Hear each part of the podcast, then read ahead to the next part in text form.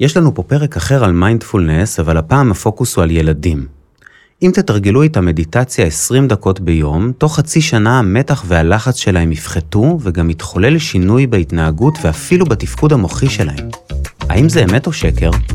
מיד נגלה. המאסטרים, המרצים הטובים בישראל מגיעים עליכם עם קמפוס IL, אתר הלמידה של ישראל. עורך ומגיש, אסף וייס. בשנים האחרונות נדמה לי שכחברה אנחנו פחות ופחות משתמשים במושג אנשי חינוך ויותר מעדיפים עובדי הוראה. זה בולט בתקשורת, אבל ניכר בכל השיח הציבורי.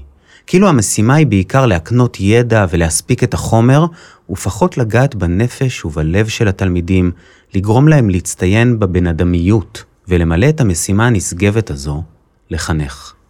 שלום פרופסור עופרה מייזליס, מה שלומך? טוב מאוד, תודה.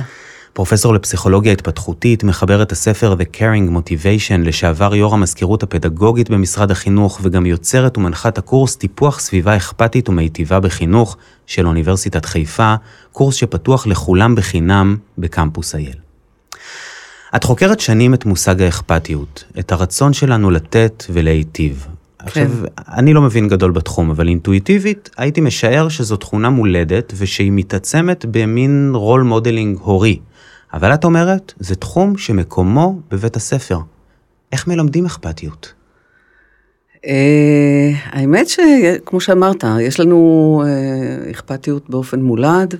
ילדים בגיל מאוד צעיר, בגיל שנה וחצי, שנתיים, כבר מראים או מבטאים את זה באופן אה, אינסטינקטיבי. ויש לנו את, את הדבר הזה באופן טבעי. Mm-hmm. אני חושבת שמה שקורה זה שיש משהו במסר, בדיוק כמו שאתה מתאר, של אה, מערכות חינוך, ובישראל במיוחד, שזה לא רלוונטי למה, למה שקורה בתוך הכיתה. או כביכול זה לא רלוונטי. Mm-hmm. זאת אומרת, מורות לא חושבות שחלק משמעותי ממה שהן אה, מוזמנות לעשות, וגם לחוות בתוך המערכת, זה גם לחוות שמישהו אכפת לו מהם, וגם לתת אכפתיות, או לבטא אכפתיות.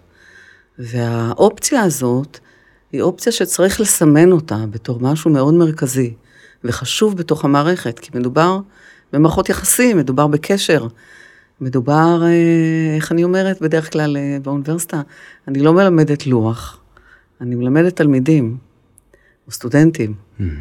ואני חושבת שלהזכיר למורות שזאת יכולת שיש להן. זה ידע עמוק ש, שהוא נגיש להן, ושאם הן אכן נעזרות בזה, משתמשות בזה, מבטאות את זה, דברים מופלאים קורים. אז הילדים נולדים ככה, ומטרתנו לאפשר לזה לצמוח וללבלב, ואז דברים מופלאים קורים.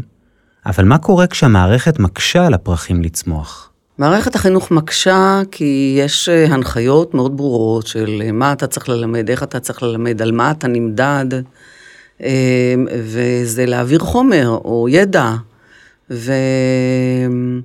ואז אין זמן, כי אף פעם לא מספיקים, אה, ותמיד בלחץ, ויש הרבה מאוד פרויקטים. אני, אה, הפרויקטים האלה הם תמיד חדשים, ויש עוד אחד ועוד אחד ועוד אחד, אני קוראת לזה אה, מחלת הפרויקטיטיס בתוך המערכת. ובתוך הדבר הזה הן לא מוצאות זמן. והן גם לא חושבות שזה חשוב או שזה קריטי. הן לא מבינות כמה זה קריטי. ואני רוצה לומר אבל משהו יותר חשוב בהקשר הזה, זה לא רק שהמורה מוזמנת להיות אכפתית ואמפתית כלפי תלמידיה. המורה עצמה חובה שהיא תחוש שאחרים גם כן מחבבים אותה, אוהבים אותה, מכבדים אותה ורואים אותה. קשה מאוד במקום שאתה מרגיש שלא רואים אותך, או שאתה קורבן, אה, לבטא אה, לבטא בעצמך אכפתיות, או להוציא מתוכך את, את המיטב, את הנפש, את הנשמה שלך, את האור שבך. ולכן קריטי שבתוך מערכת כזאת יהיה מצב שבו אה, כל המערכת אה, חובה ומרגישה, וגם נותנת קרינג. זאת אומרת, שני הדברים גם יחד. הדבר הזה, דרך אגב, נכון גם לגבי מנהלות ומנהלים, או, או גם לגבי הורים לצורך העניין. זהו. זאת אומרת, בתוך המערכת כולה. לגמרי, את מדברת על מערכת שמלאה מתח ולחץ, ולדעתי זה לא רק הסיפור של מערכת החינוך, אלא של מציאות החיים שלנו. כלומר, היא מלאת מתח ולחץ וכוללת ממש חוויה של מאבק ברמה היומיומית, בתור, בכביש או בכנסת. אולי אנחנו במובנים מסוימים מפנים אצבע למערכת החינוך, ועוד שהדוגמה שאנחנו כחברה מעניקים לדור ההמשך היא הרבה מאוד פעמים רחוקה מלהיות אידיאלית. אני מאוד מסכימה איתך. אה, אני חושבת שמה שאנחנו רואים בתוך מערכת החינוך זה, זה בבואת מראה של אה, מה שקיים בתוך המסגרת החברתית-תרבותית שלנו. וכמובן, בתוך המערכת, מערכת החינוך, אז מאשימים, מבקשים, דורשים וכן הלאה. ולא מבינים שזה בעצם בבואה של התרבות. זה דבר אחד. והדבר השני שעולה מזה, זה שהקורס הזה, אפילו שהוא כביכול עוסק כביכול רק בחינוך, הוא בפועל מאוד מדגיש את האדם שלומד בקורס. ומתוך התפיסה שמורה, למשל, מלמדת את מי שהיא. המורה מלמדת את מי, ש... מי שהיא באישיות שלה, באופי שלה, במצב רוח שלה באותו יום. נכון שהיא גם מלמדת חומר, אבל היא קודם כל מביאה את עצמה.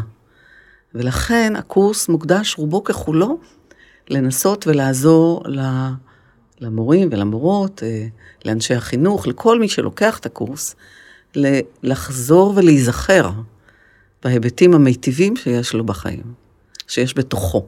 כן. ולכן זה מתאים לכל אחד, לא רק למישהו שעוסק בחינוך. אה, בהחלט, אז בואי באמת נוריד את זה למישור הפרקטי. את טוענת שזה ניתן לשינוי, ועוד אפילו בעזרת פעולות קטנות ופשוטות. כן, כן, ממש ככה.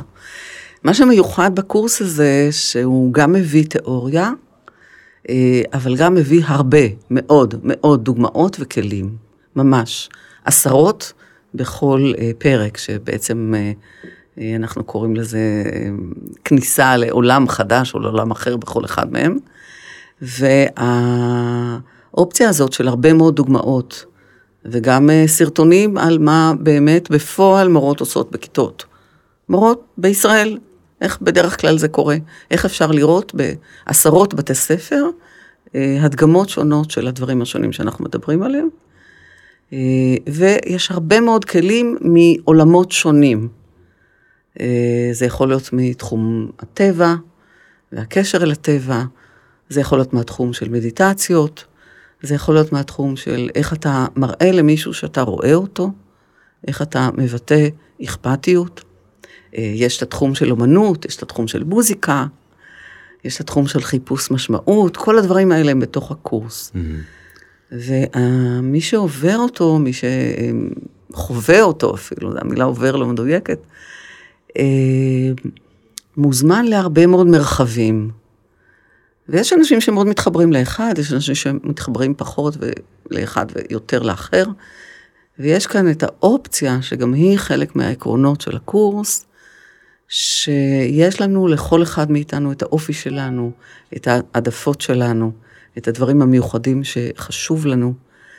והשוני הזה הוא שוני מאוד יפה. Mm-hmm. ולכן בהוראה צריך לאפשר את זה. כן. בכלל, בקשרים עם אנשים צריך לאפשר את זה.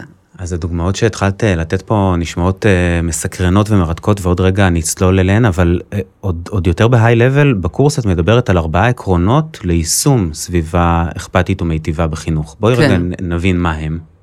אז אחד זה מה שדיברנו, זה mm-hmm. האכפתיות. הקרינג. והקרינג, והאמירה הברורה שכולם צריכים לחוות אותו. זה לא משהו רק שמורות נותנות לתלמידים. זה לא נכון, זה לא עובד ככה.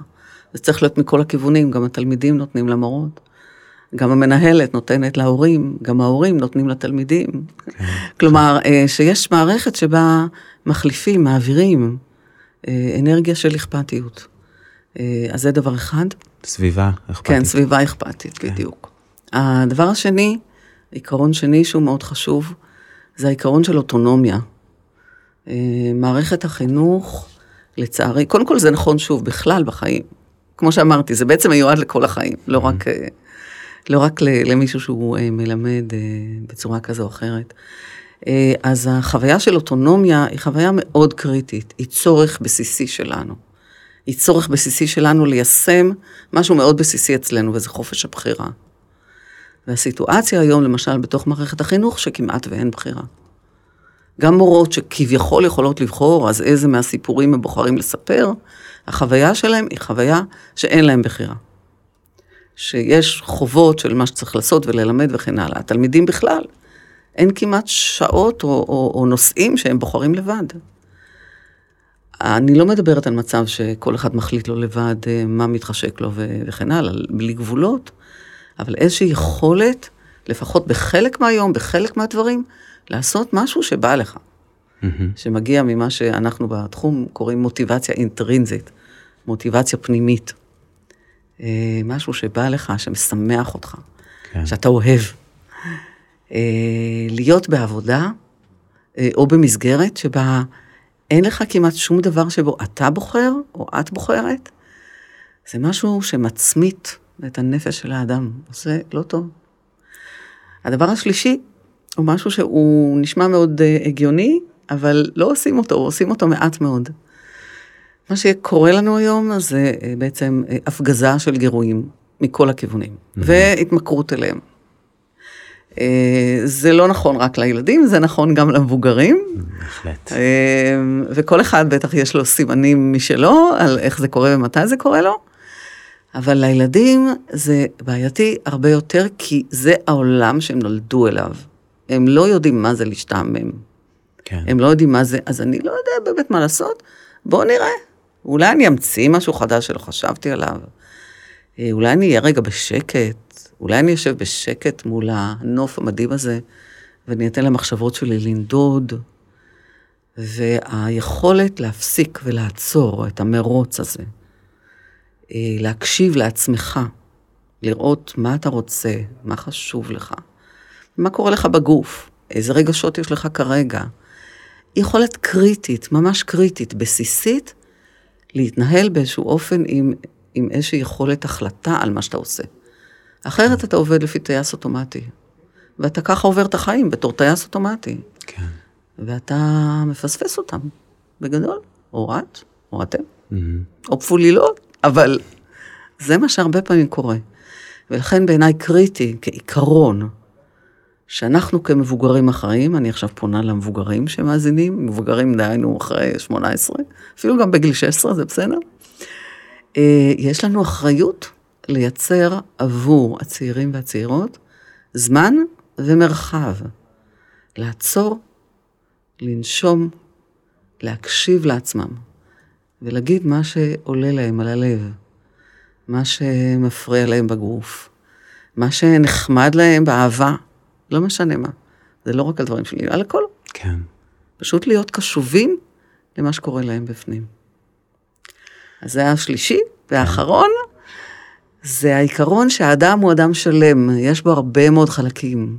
יש לו גוף, יש לו מחשבות, יש לו רגשות, יש נושאים שונים שהוא אוהב, יש דרכים שטוב לו ונוח לו ללמוד. הרבה מאוד אנשים לומדים בעשייה, משהו פיזי, בידיים. אה, המערכת שלנו, מערכת החינוך, הלכה לכיוון מאוד עיוני, mm-hmm. ושכחה שיש עוד דברים. אני בדרך כלל מביאה את הדוגמה, שבתקופה שבה היה חשוב להחזיר חזרה מדענים אה, ישראלים לארץ, אז המונח היה, בואו נחזיר מוחות לארץ. כן, בריחת המוחות. כן, כן, בריחת המוחות וחזרת המוחות. המוח, המוח הזה לא יושב בתוך בן אדם.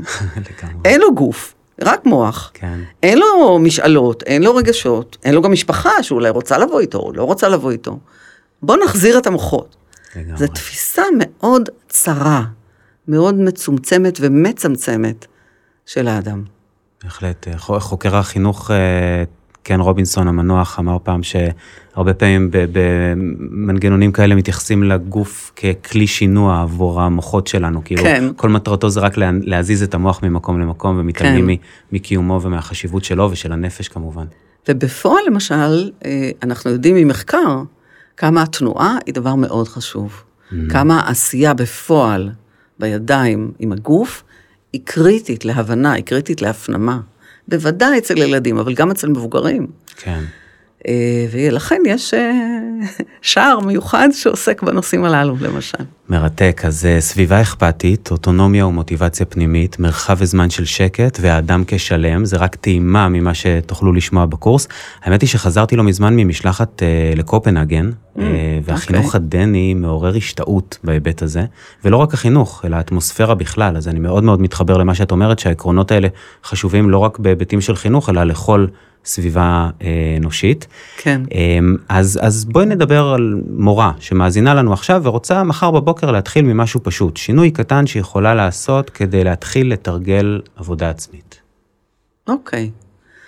אה, זה משהו מאוד פשוט. אה, כל אחת יכולה, והנה אני ב... לא יודעת, פחות מדקה, הולכת להסביר את זה. ההקשבה לעצמי, היא, כמו שאמרתי, היא קריטית. היא מפנה המון מקום. והמון מרחב לקבלת החלטות שהיא הרבה יותר אוטונומית ועצמאית. והרבה פעמים מורות נכנסות לכיתה, טרוט כזה, רצות, זה, כן בזמן, לא בזמן, וזה, ו, ופותחות את, ה, את הדלת וישר לכיתה, איפה, איך שהן, כזה, עם, ה, עם כל המטענים שהם מביאים איתם. ומה שאני מציעה זה תרגול מאוד פשוט. אה, ממש ככה, כשאת עומדת לפני הדלת, אני אומרת אישה, כי הרבה, הרוב נשים אולי, mm-hmm. את עומדת לפני הדלת, את לא פותחת אותה. את עוצמת לשני עיניים, לא חובה לעצום, אבל זה מועיל. לוקחת איזה נשימה כזאת, ושואלת את עצמי, מה אני מרגישה עכשיו בגוף? איזה רגש עולה בי? ואז לתת לו שם. לתת לו שם. אני עצבנית.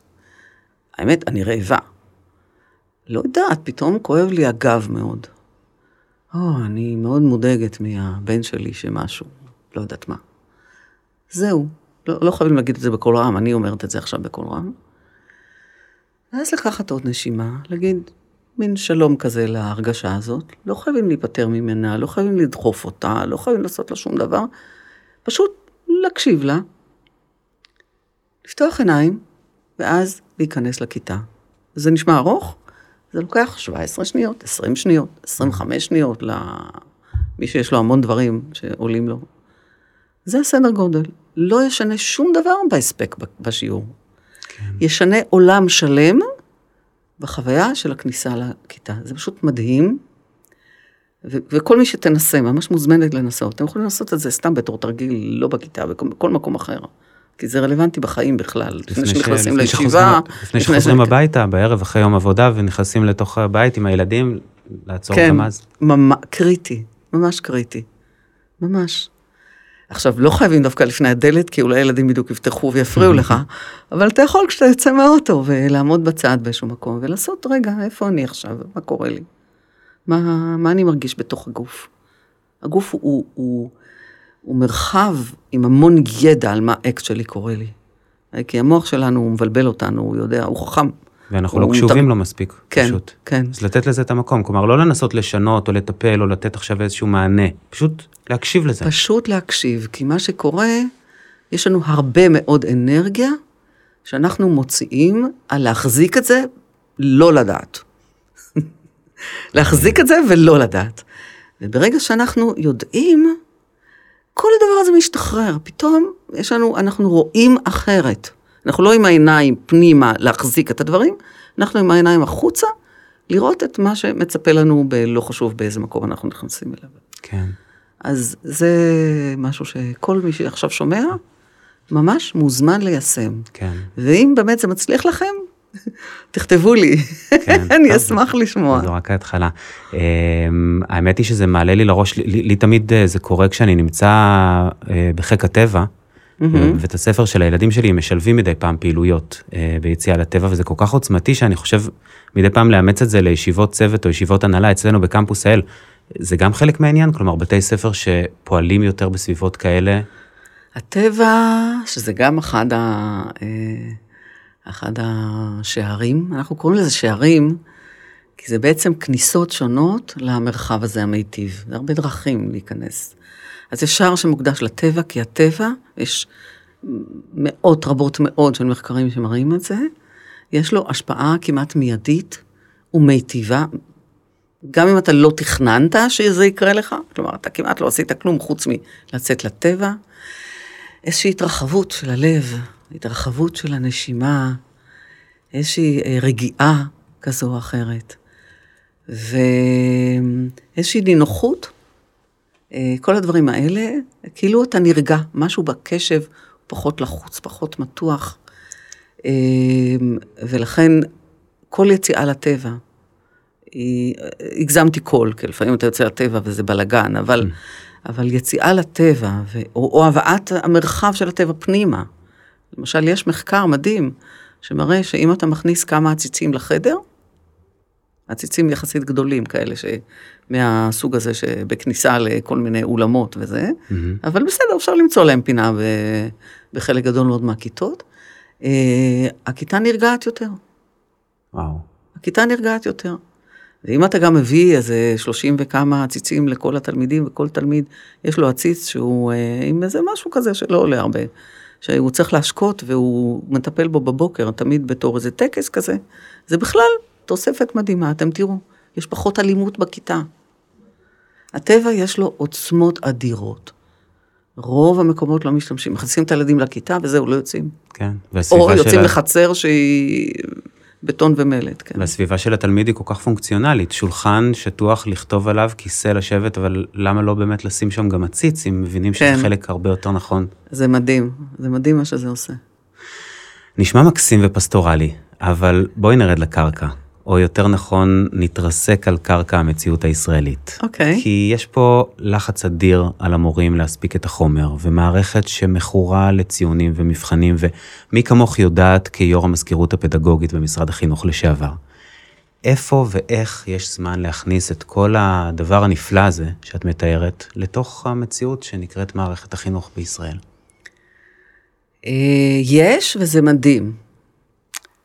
אה, אני חושבת שרוב המורות והמורים אה, מכירים את התופעה שבפועל מתוך ה-45 דקות, או 50 דקות, או תלוי איך זה בנו אצלם בבית הספר, חלק לא מבוטל הולך על כל מיני דברים אחרים ולא על הוראה.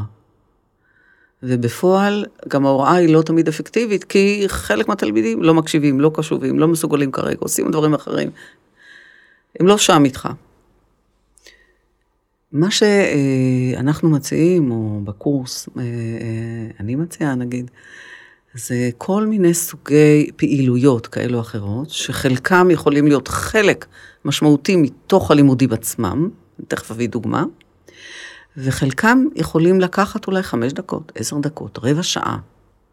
אבל מה שאתה מקבל אחר כך הוא מדהים. אני אביא שתי דוגמאות. דוגמה אחת, מורה למתמטיקה.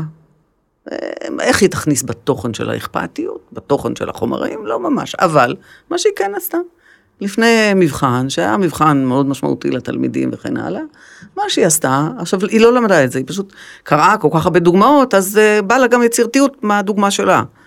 היא אמרה, רגע, אבל עכשיו לעשות להם אה, מדיטציה והם ייכנסו פנימה וזה, זה לא מה שאני רוצה. להפך, היא אמרה, טוב, בואו נתמתח. הקימה את כולם, כאילו פיזי, שזה mm-hmm.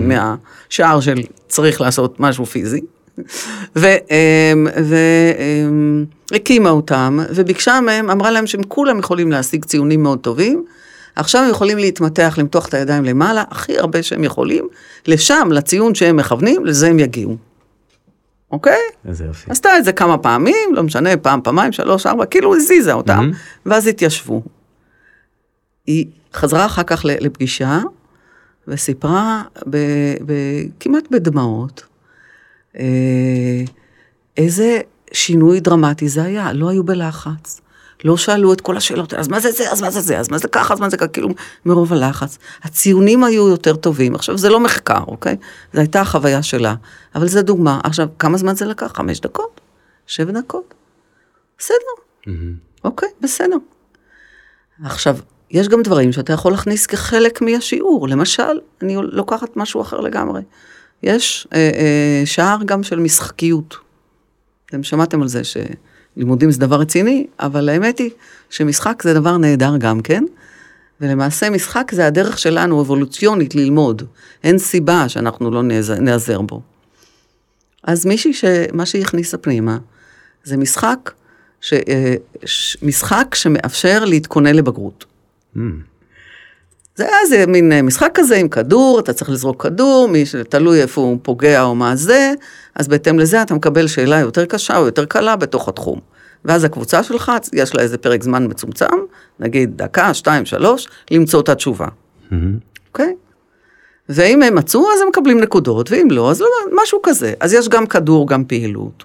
גם, אקטואלי, הם לומדים את החומר, והרבה יותר נחמד מזה, ממש בסוף השיעור הם ביקשו לעשות עוד אחד כזה. איזה יופי.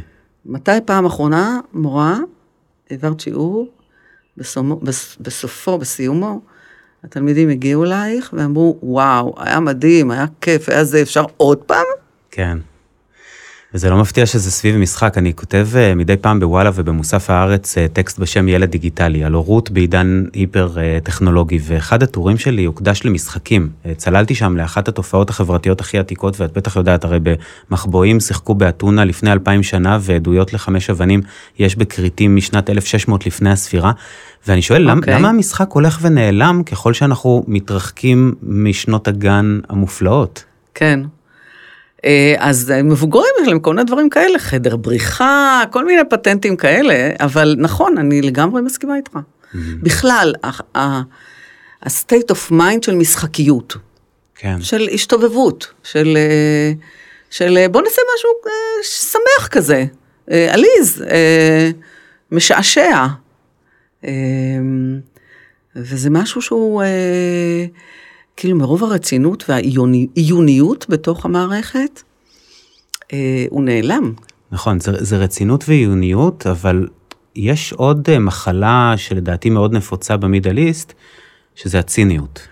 כן. אה, כלומר, מן הסתם יש כיתות שעושים בהן אה, מתיחות, אפילו אה, נר ועציצים ומעגל ודמיון מודרך, אבל אז עלול להגיע סרקזם ולחרב הכל.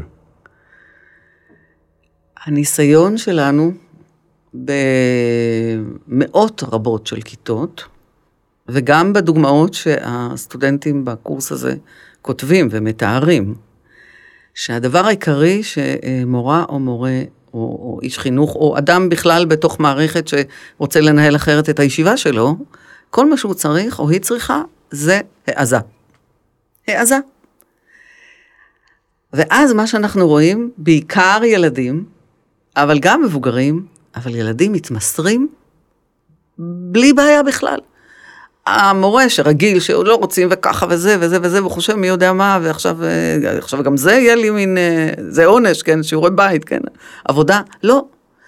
תלמידים קולטים את, ה, את האנרגיה האחרת. קולטים את האכפתיות, קולטים את ההתמסרות, mm-hmm. זה מסקרן אותם, זה מעניין אותם.